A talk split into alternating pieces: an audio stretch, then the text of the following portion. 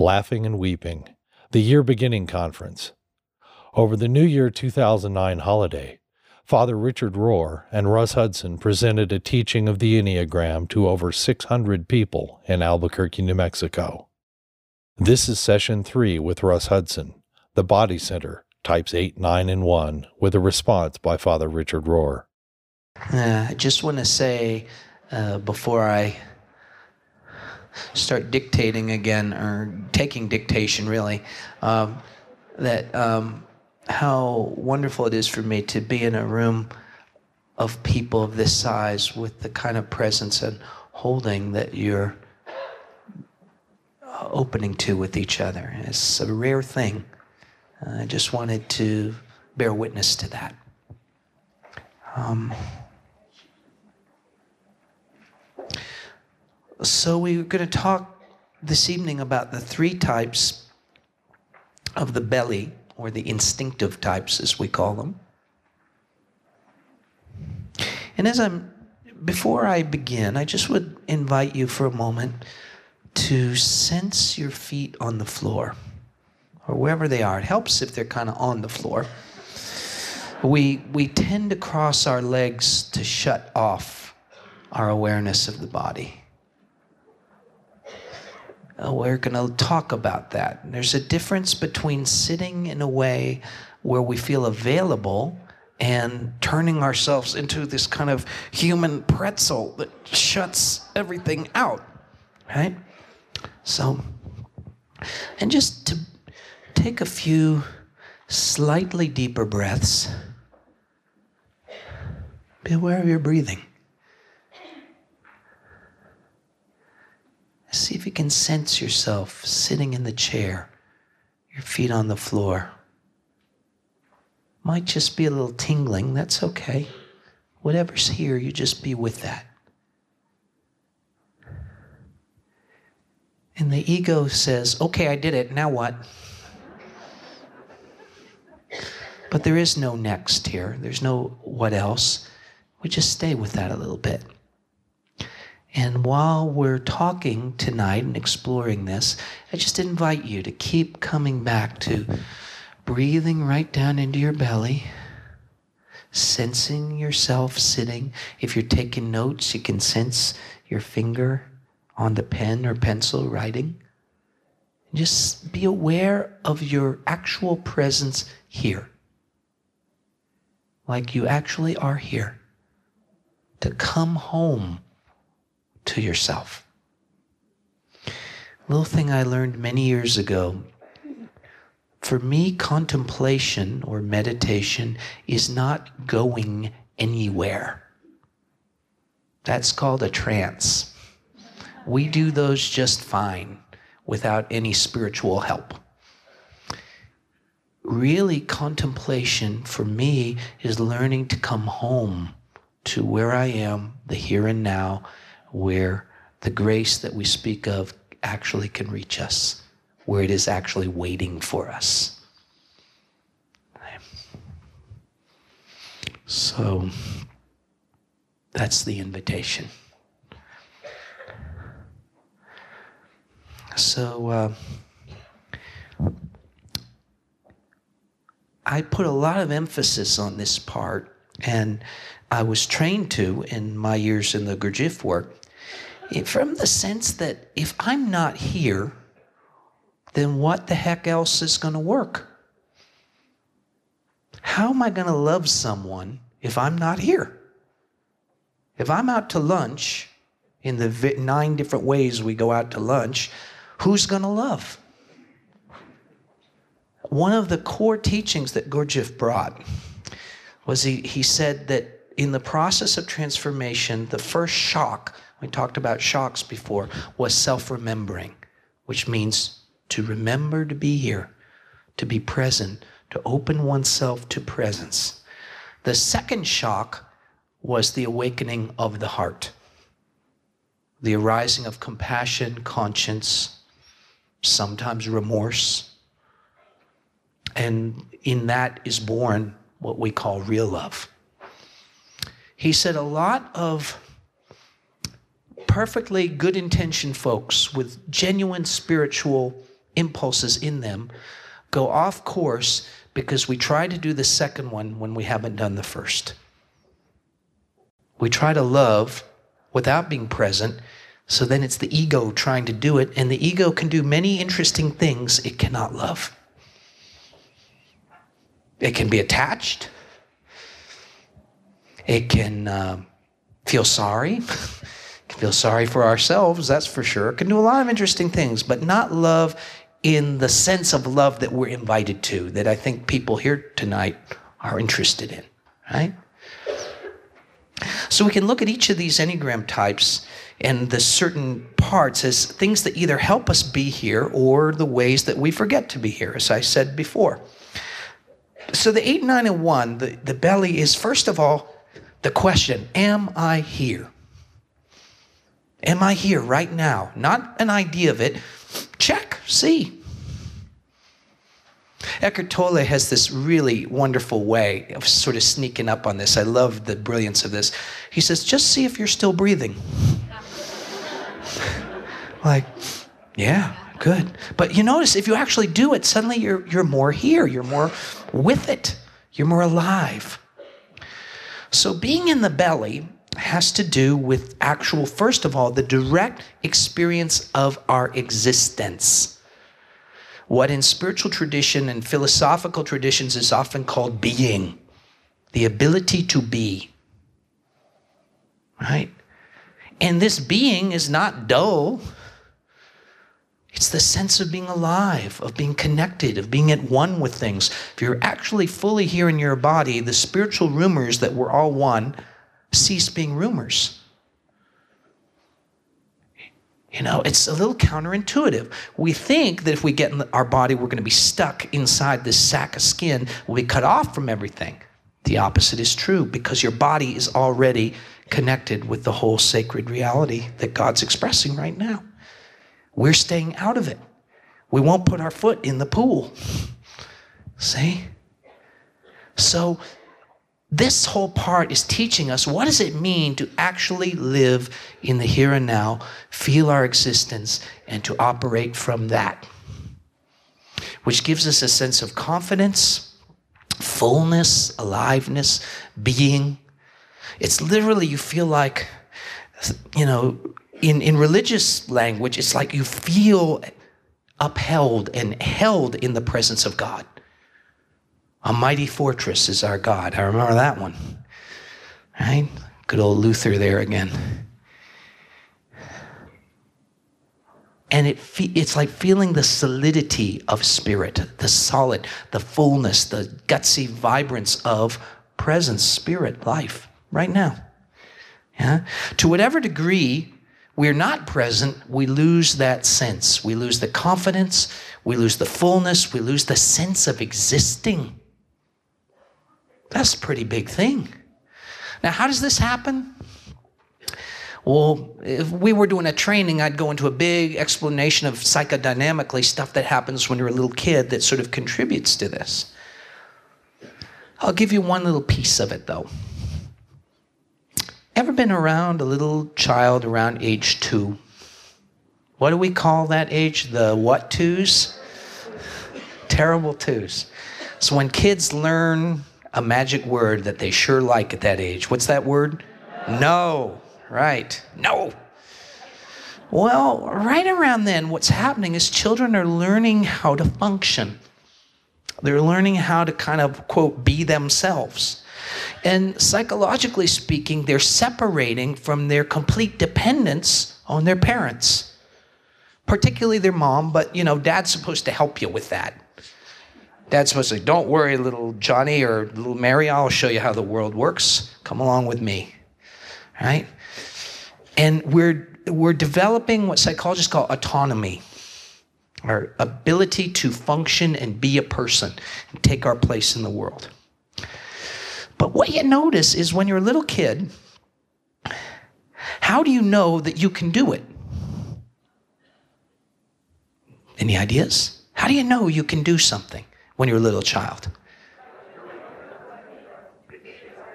You experiment, you do it, a lot of things. Well, the part I want to point to is that you can do it away from your mother and father. You can do it on your own. In other words, dad's not helping you. Mom's like when you're a little kid and you're learning how to eat, at first, you know, mom's feeding you, well, from her body at first, and then you get the formula, and then you know the little airplane and the spoon goes in your mouth and you know, and that's okay up to a point, but then what happens? Give me that spoon, me, me do it. I want to do it, right? So, and we get what's the sort of energy, emotional energy there when the child's feeling that way? And if anybody tries to interfere with them doing it, anger. A lot of people talk about anger in the 8, 9, and 1. I say you have to know why. If you don't understand why, that and $2 will get you a ride on the New York subway. As we say in New York, why are we angry? It's an instinctual response to the sense of feeling interfered with, messed with, right? And we learn as egos that functioning means being separate. So, guess what our unconscious fear is? All this talk about unity and being at one with God, what little fear might come up for most of us? We'll lose ourself. We'll lose our ability to function. We'll lose our false sense of intactness. How many people here have thought that if you had some kind of spiritual awakening, that you might end up being some kind of drooling mystic, you know, weaving baskets all day? You know, we, we have these fantasies. Like, if everything's one, how, who's going to do the dishes? and it's not a small thing. We, this really bugs us. Furthermore, once we got our little ego up and running, and we're kind of have this sense of intactness and so forth, which is, in a sense, a construction that's somewhat alienated from the sense of being, we don't want anyone messing with it. We call the 8, 9, and 1 the I don't want to be messed with types. Right? I don't want to be messed with. Show me an ego, I'll show you a structure that does not want to be interfered with. Now, this is very interesting. What do you suppose presence and grace are going to do to our ego structures? Mess with them quite a lot. And what is our internal response when that happens? I'm not going to breathe. You can't get me, God. Uh, hell no, I won't flow. Okay, I'm in here in my nice little ego boundaries. Everything's intact. Ha ha, you can't get me. And that's all egos. If you're eight, nine, or one, you're a specialist. you know how to do this. So, and kind of proud of it too, I think.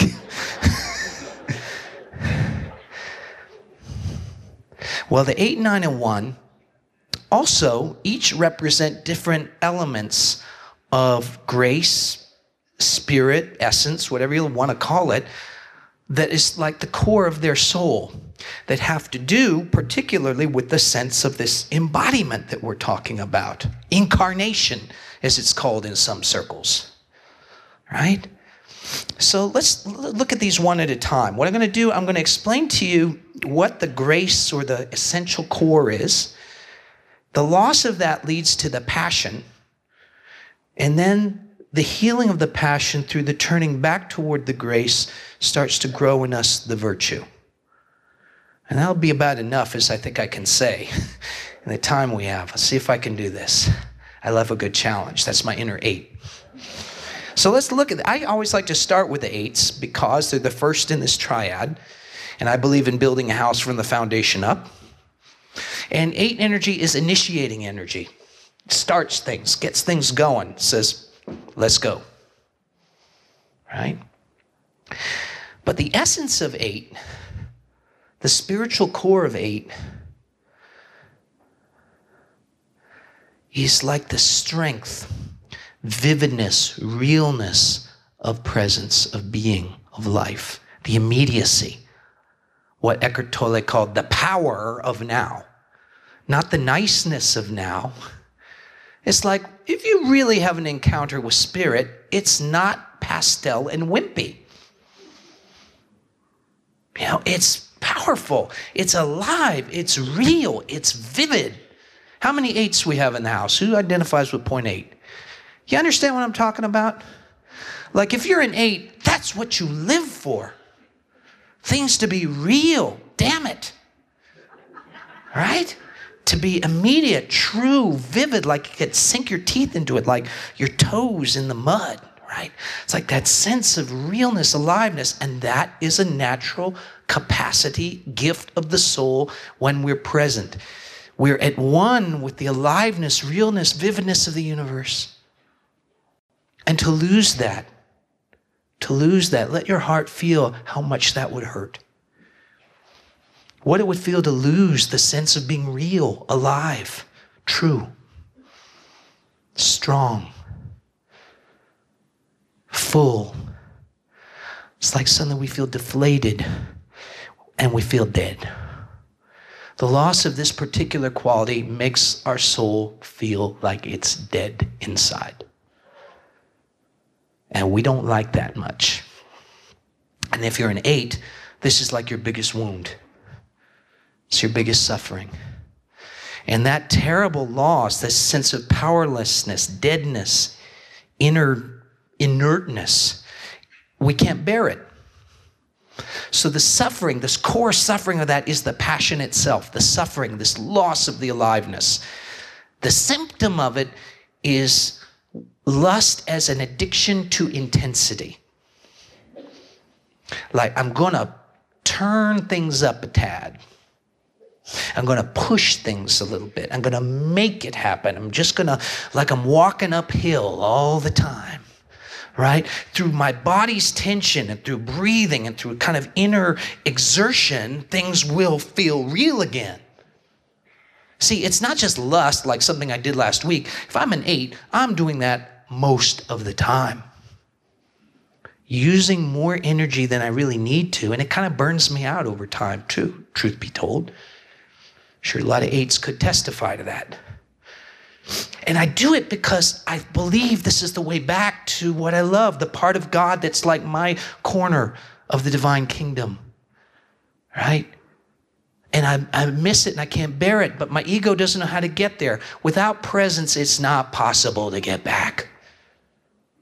The ego cannot get back, but it tries. We give it an A for effort. We don't need to beat ourselves up about it. It's very logical that a little kid would do this. It's very logical that a soul would do this. But we can become wise and we can learn that the real strength of which I'm teaching, of which I'm speaking, always comes with a breathtaking vulnerability. Because real aliveness is to be affected by everything. You see, we, we put on armor in our different ways, and if you're eight, you're good at it, because we felt too hurt, too vulnerable, too overwhelmed. And we felt like we lost what could protect us in the midst of all this. The part of the divine presence that feels like our strength and our energy and our self protection. So the ego tries to figure out how to do this by being tough by being hard, by not letting things get to me. But that strands me, alienates me from what I love the most. So the journey back to this real strength always entails letting my heart being affected again. And heaven knows, all my beloved eights, I know how hurt and scared and rejected you can feel. Right? But to just be with that is what invites the real strength. Do you understand me? And I bet you you've experienced it and know exactly what I'm talking about. The more an eight continues in that vein, opening to that grace, being willing to be with that vulnerability, the, the virtue of the eight starts to manifest. For me, the virtues are not givens like the, the, the essential part is a grace, it's a freebie. You can be going around, around completely out to lunch and you just breathe a little bit, and suddenly there's that real strength to help you out when you most need it. Virtues are the cultivation in a person who has continuously oriented their heart towards the truth. It's what's cultivated in us. It's not something we cultivate. You can't just decide, gee, I'm going to go be virtuous. It doesn't work that way. But if we keep our heart oriented in the right way, we stay present, we're willing to feel that passion in us, the passion begins to burn. This was Gurdjieff's second shock. We, there's a fire in our heart, and this is true for all the types. It starts to burn, literally. It's like a searing sword has been put right into your chest. Anybody know what I'm talking about? You stay with that, you stay with that, and what arises is the virtue which has been called by Oscar Ichazo innocence, which I think is a beautiful expression. But some of you may have read the article that Don and I wrote in Radical Grace a couple months back, we also would suggest another good traditional Christian word here that goes here is mercy. Show me an awakened eight, I will show you an incredible heart of mercy. In the deepest sense of that word, to be powerful, strong, and merciful. You know, like a true king or queen. And that's the journey you're here to take if you're an eight. Everything else just details.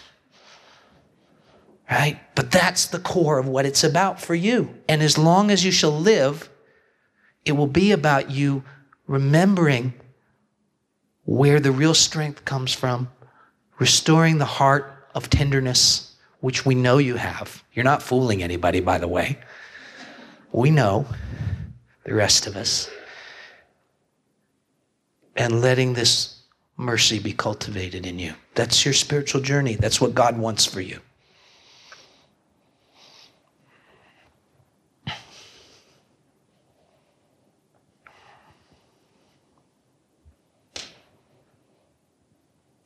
have to be quiet a second. I just got taken by a holy idea. Sometimes things come to a stop.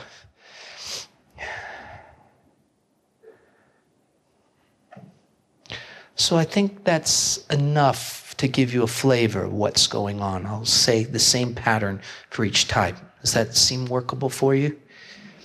I want to keep it focused so that you get the core of what uh, what I want people to understand is that the Enneagram rightly understood is not just a typology, it's an invitation to the remembrance of grace, but it's very specific in what will help us do that it's very specific in seeing how brilliantly we pull the wool over our own eyes.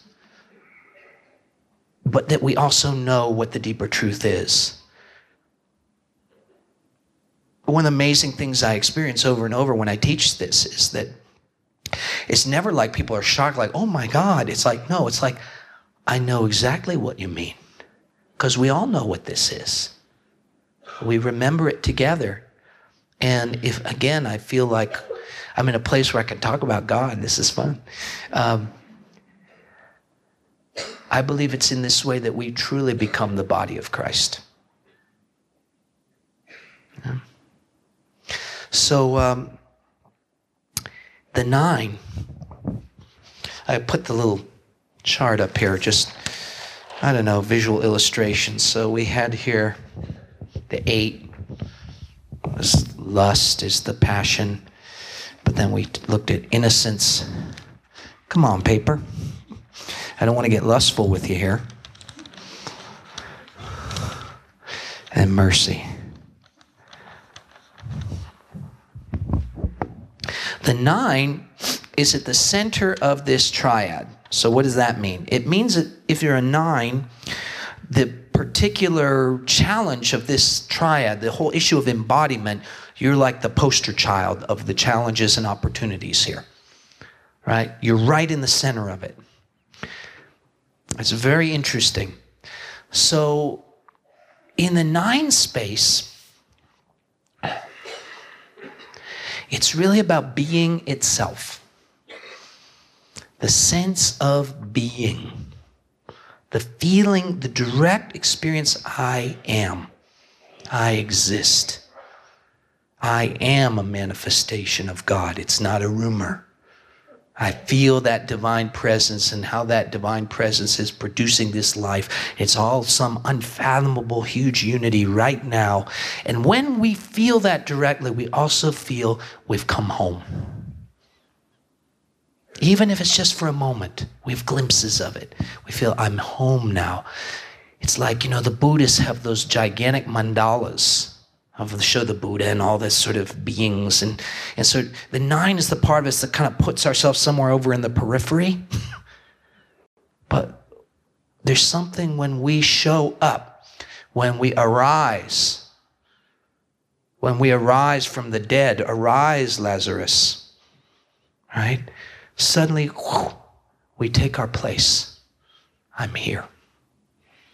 I'm not this idea of myself. Something shows up that is what I really am. And I feel that. I know it. And in that, it's not like a challenge to the world because I feel so harmoniously related to everything that exists. It's not that I'm here and you're not. We're all manifesting out of this oneness. And this is what the nine knows. This is the wisdom of nine. Nine's in the house. Does this make sense what I'm talking about? This is what you're here to teach. It's what you're here to be. It's what you're here to remind the rest of us about. And no one can do it better than you. Right? Uh, you know, the, the, the whole thing here is very, all these passions are painful. They make me weep when I think of them.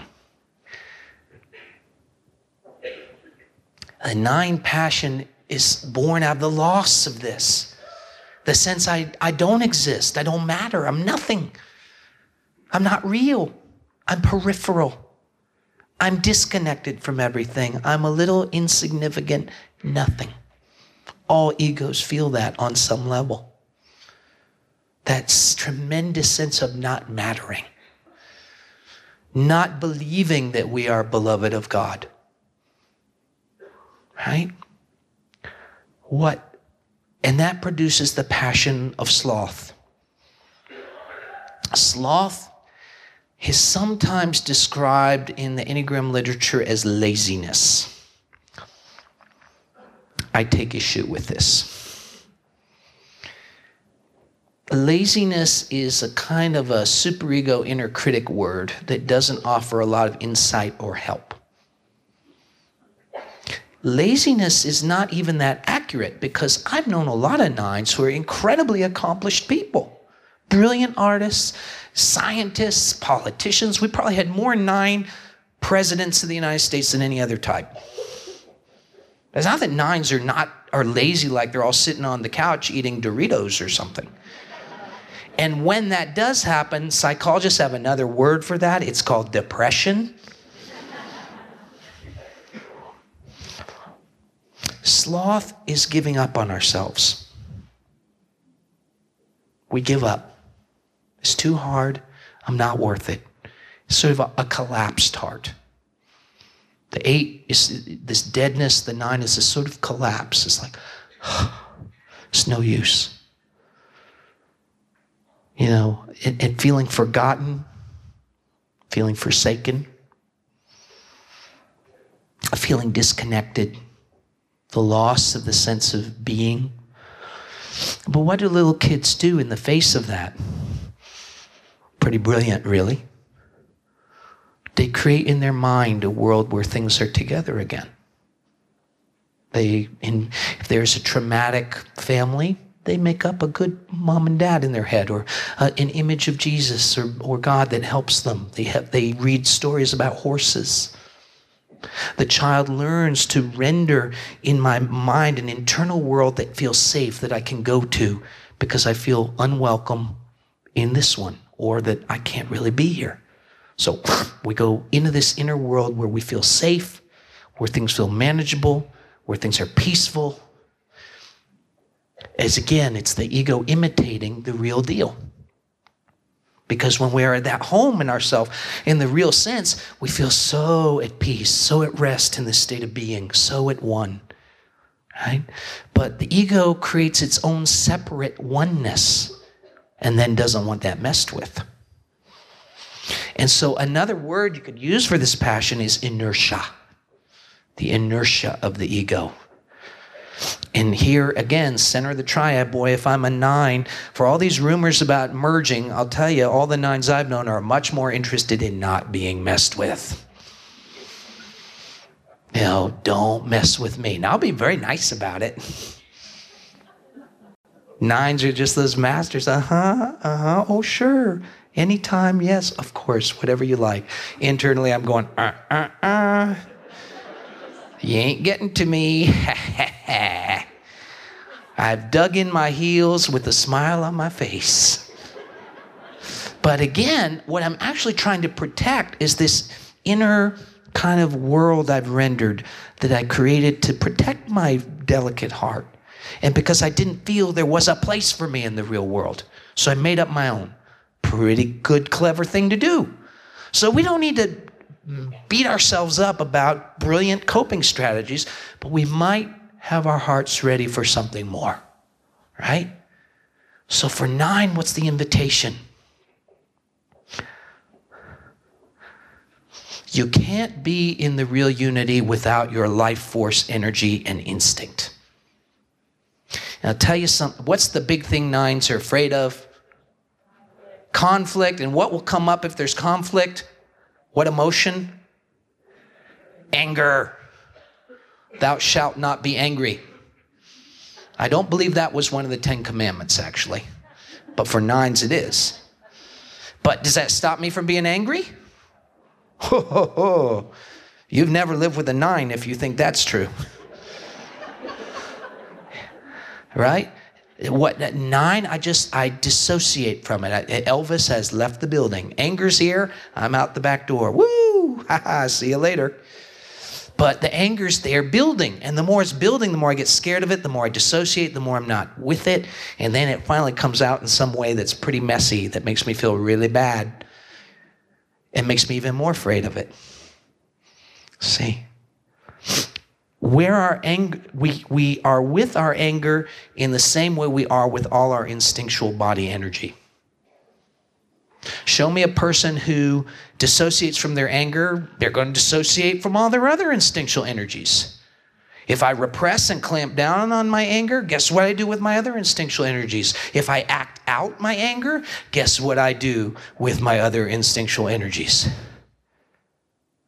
So anger is your friend if you're a nine, but not again as some license to act it out, but it is an energy very close to the wake up energy of, Hi, I'm here now.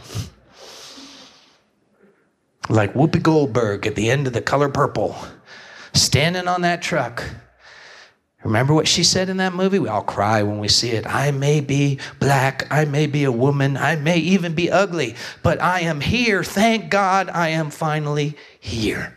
And we're all weeping because we are so glad she is. And we know it's true. So that it's sort of the opposite of the eight in a way. I can't be here if I can't be here with my big energies. And the cost of admission to the real unity is the illusion of my separate unity. You know, I've, I've, I've done this mean trick I used to do with my students where I'd, I'd have them, I'd do a new age visualization.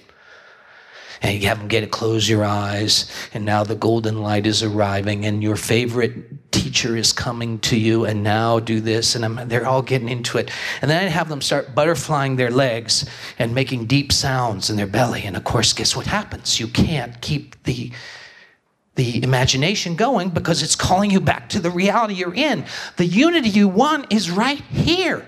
It's not in there the spiritual realm is right here thy kingdom come there ain't no other place to find it you see what i'm saying the nine is the part in all of us that thinks spirituality is some sort of escape from all this mess.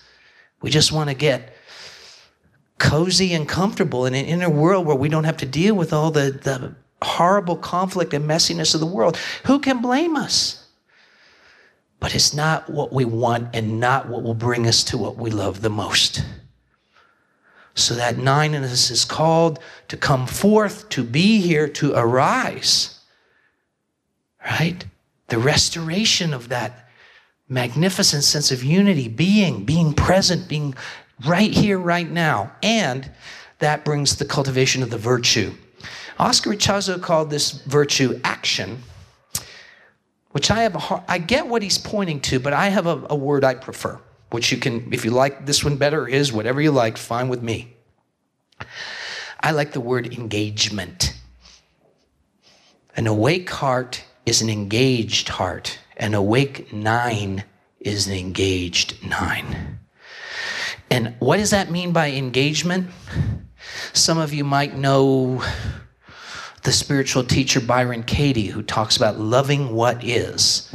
Well, that's kind of here in the nine and the one zone, where suddenly you don't want to be anywhere else. Your mind's not drifting off to some kind of pastel who's it's. Here and now, I'm in love with the divine presence. I'm at one with it, and my heart is radically in love and engaged with what's here right now. And in that state, there's a glimpsing of the holy idea, which is that it's all love. Even the parts we find tacky or unpleasant. Yeah. That's worth waking up for, isn't it? It's worth getting out of bed in the morning.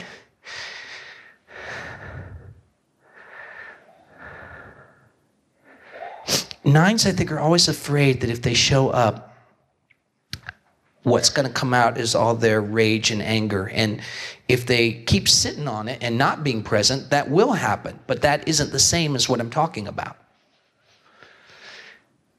When we actually show up, what do I bring as a nine? The thing I love most being, inviting people to being, inviting people to see our fundamental unity and the sense of peace.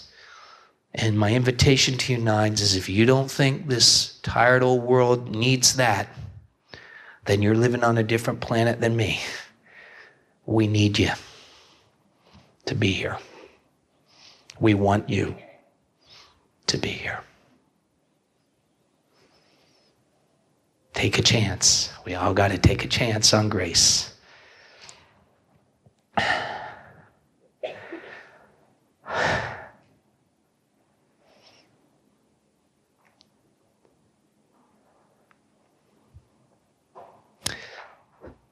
You know what's so cool? How can I, I can say this? It's like everything we need just keeps getting provided. I'll talk about that with the two tomorrow, but I'm just struck now. It's like, okay, time for the one, and whoo, here comes the one energy. It's just, I don't have to do anything. Just God says, all right, bring in the next part. it's very funny laughing and weeping. I'm laughing right now. It's all so absurd and sweet, really. Um, the core of the one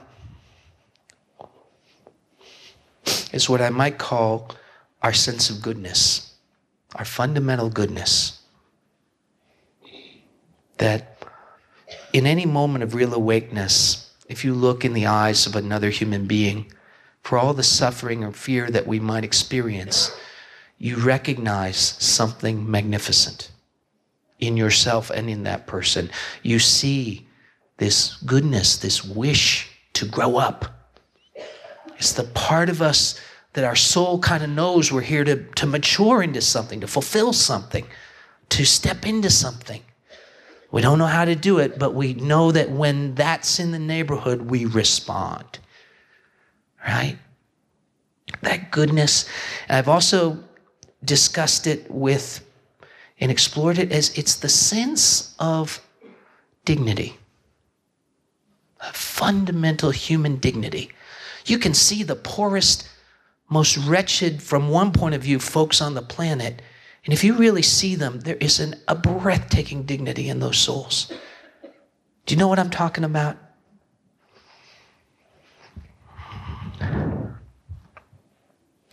So, this very sacred place of the one just wants, with all of our, every fiber of our being, to be that, to be in alignment with that, to live that. That goodness, that dignity, to invite others to that, right? That fundamental dignity. You know, there's all this language in the Bible about people being anointed of the blessings of the Father, the benediction, right? It's that part of us that wants that benediction, right? And it's a part of us that feels blessed, anointed, with something that is beyond us and yet we're partaking of. Does this make sense? So, one's that's the core of who I am. That's what I'm here to be. That's what I'm here to reflect. I have all these other qualities like the other types, but that's my special mission of my soul to show the world what that is, to show that face of God. Now, think of losing that. Oh my goodness, how painful. Breaks your heart if you let it touch you even a little bit. To lose the sense of my goodness, the sense of being blessed, the sense of dignity. And you see, when we lose these things, it's not just ourselves, the world appears to lose it too. The world feels stripped of its goodness, stripped of its dignity, stripped of its blessedness. So, guess what we want with all our heart if we're little ones? We want to bring that back. We don't know how, but by God, we're going to, every fiber of our being, we want to find out how to bring back that goodness, bring back that dignity, bring back this alignment with truth and reality. And it's all we care about. Of course, detached from presence as we become, we get a few confused notions about how to do that. But no one can fault what we want in our hearts. With all the types. Isn't that a lot kinder way to think of yourself?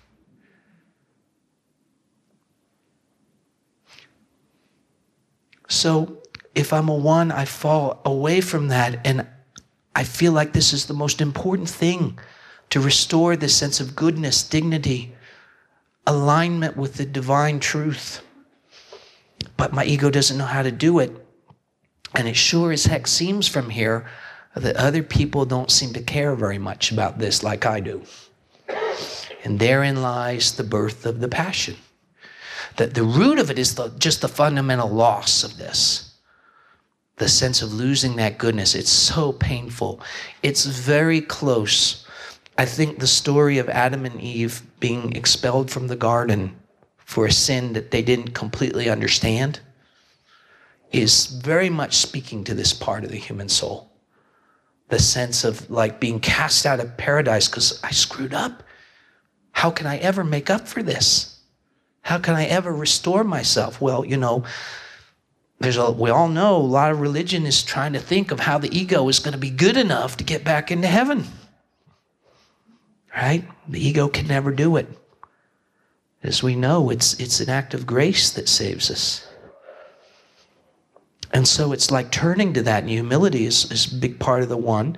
But to just say a little bit more, that the one's passion is traditionally called anger, but I think that's a little too broad, and I don't think anger in itself is a passion. You know, Jesus got angry. You wouldn't have wanted to been there when he ran into those moneylenders in the temple, right? And there is sometimes such a thing as righteous anger. I don't think anger is a sin. It's sometimes a very natural response to injustice and, and things that are violating of a soul.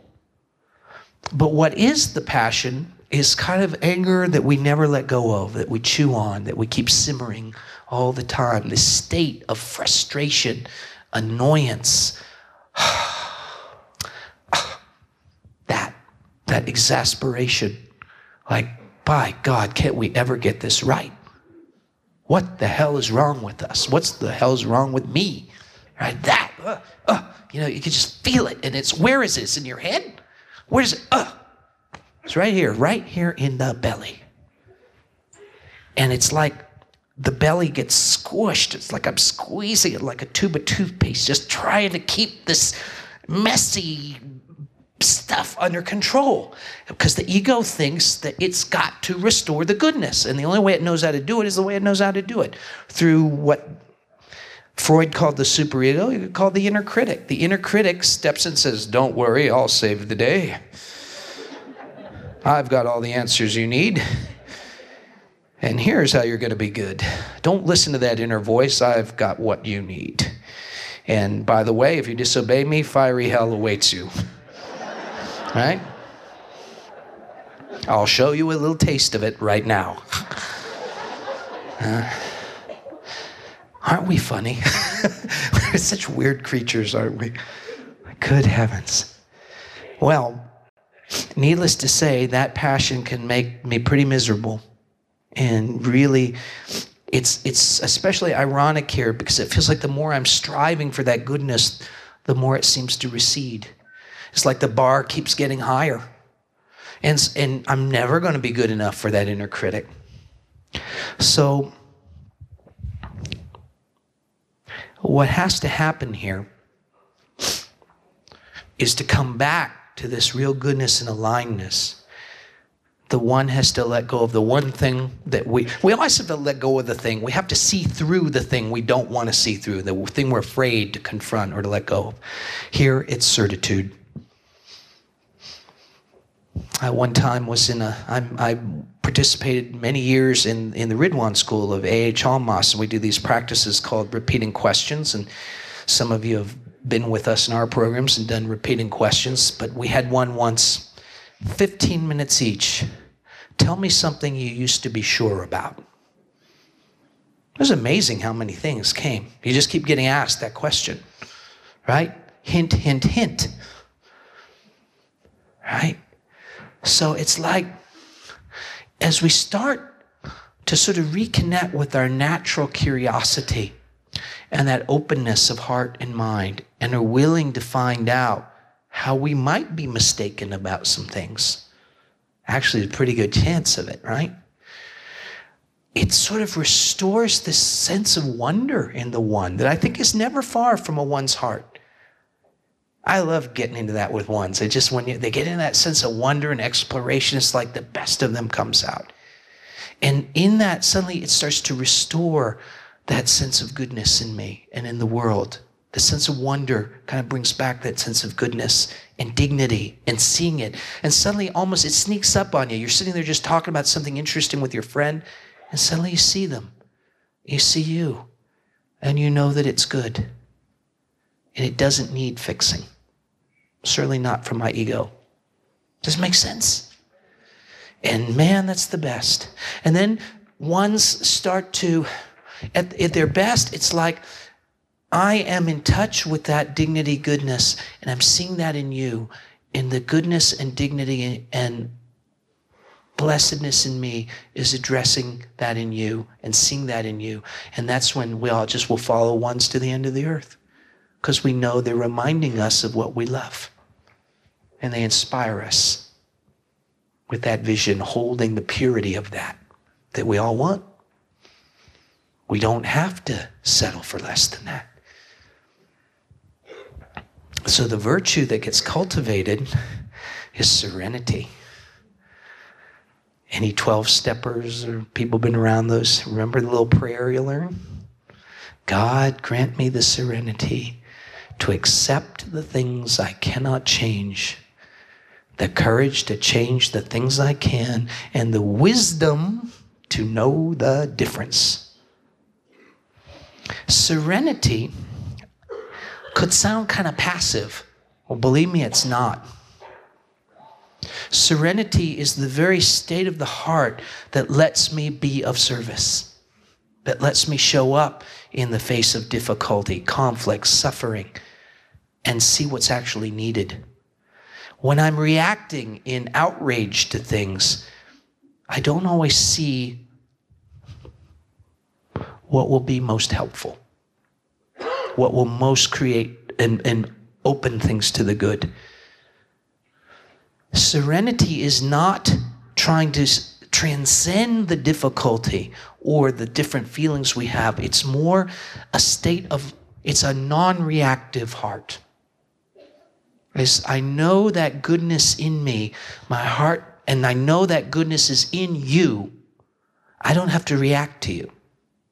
I don't have to react to the world.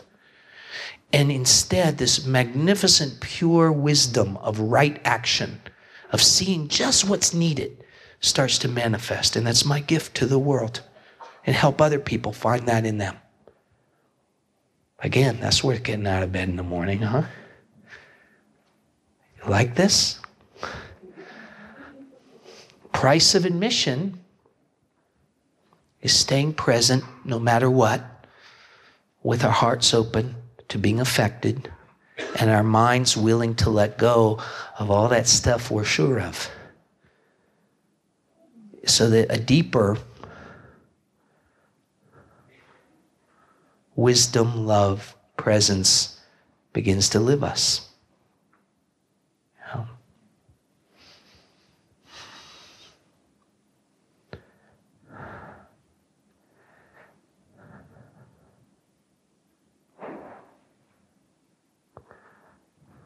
So you put those three together, you got a little picture of what an awake person looks like from the point of view of embodiment. Alive, vivid, real, truthful, immediate, confident in my place here on in this moment on this earth at rest in being, feeling at home, knowing the fundamental oneness and the divine presence that's here as everything, and just resonating, even physically, in this alignment with this natural goodness, dignity, and blessedness of the human soul, spirit. And you got one third of an awake person. Just the first part. We got two more to go. But this is what I hope people will take from this time contemplating the Enneagram that the descriptions are just there, they're necessary to help us sort of recognize, as we saw in the straight out, what am I actually up to? What does my behavior correspond to? But I just pray and invite you to not stop there. Right? There is so much more you're invited to.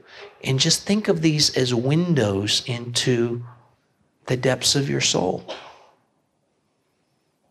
and how amazing it is that uh, we're not all from a cookie cutter.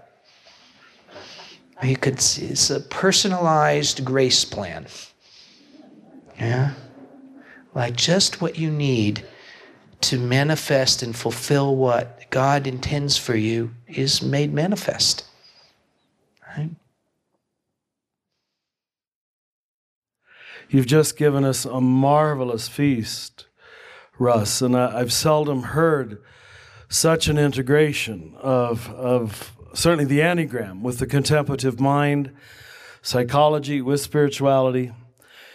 You have the gift of, of giving what we'd call a phenomenology, an inner description of the, the movements, like, like no one I've ever heard in terms of the Enneagram. Uh, so uh, we don't need more words from me. we just need to taste and enjoy I, I do want to lead into the wonderful ritual that I know they've, they've planned, and it builds so much on what you and I both believe. Uh, you know, I call it the path of descent. You described it as the movement through the strata. Um, I think we're both convinced that that the journey through is much more the journey down. Whereas uh, so much of Western religion has given us the impression it's some kind of journey up into ethereal ideas uh, about which we can be certain. Uh, perhaps the most precious gift I felt was your, your beautiful clarification of the notion of presence. We talked about it this morning at the Eucharist, that that was our only real prerequisite to experience presence is to be present ourselves. And you made the case so well. Uh, localizing it in the body, which should be, I've always said, the Christian trump card. We're the ones who believe God became a body, and yet we've had the, the most horrible theology of body and embodiment of any. And that has always been for me such a dilemma. And I think you're leading us in that most beautiful incarnational direction. And added to that, your notion of beginning with the, the holy ideas as the, as the true self, I would call it, who we are in God. Uh, again, we, we started so often it seemed, I know that wasn't the intention, but it seemed we began with original sin, beginning with the fall.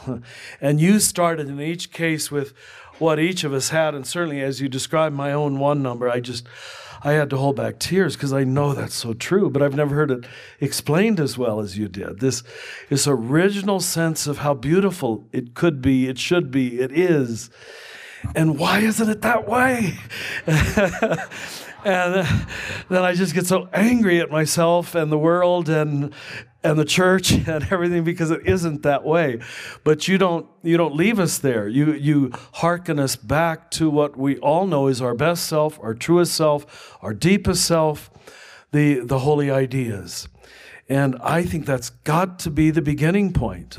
I call it the indwelling presence simply because I come at things more from the theological side. But if you don't back up that theological language with your kind of phenomenological description, so often people don't have anything to hang that that theological language on indwelling presence okay i want to believe it but i have to know how to feel that experience that touch that grab that be enwrapped by that. And i think you did that for us. Um, so beautifully.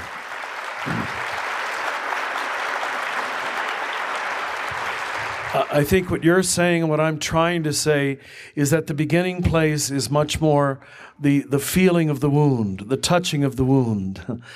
Uh, and and what, what a sad thing it is. Don't get angry at it, weep over it. So it so uh, builds in with our theme. It's something to be wept over in at least nine different ways, not something to be hated, changed, judged, dismissed, denied, avoided, all those things that we're so well trained in, instead of the magnificent descriptions you gave of vulnerability and the shock that always comes with a moment of vulnerability.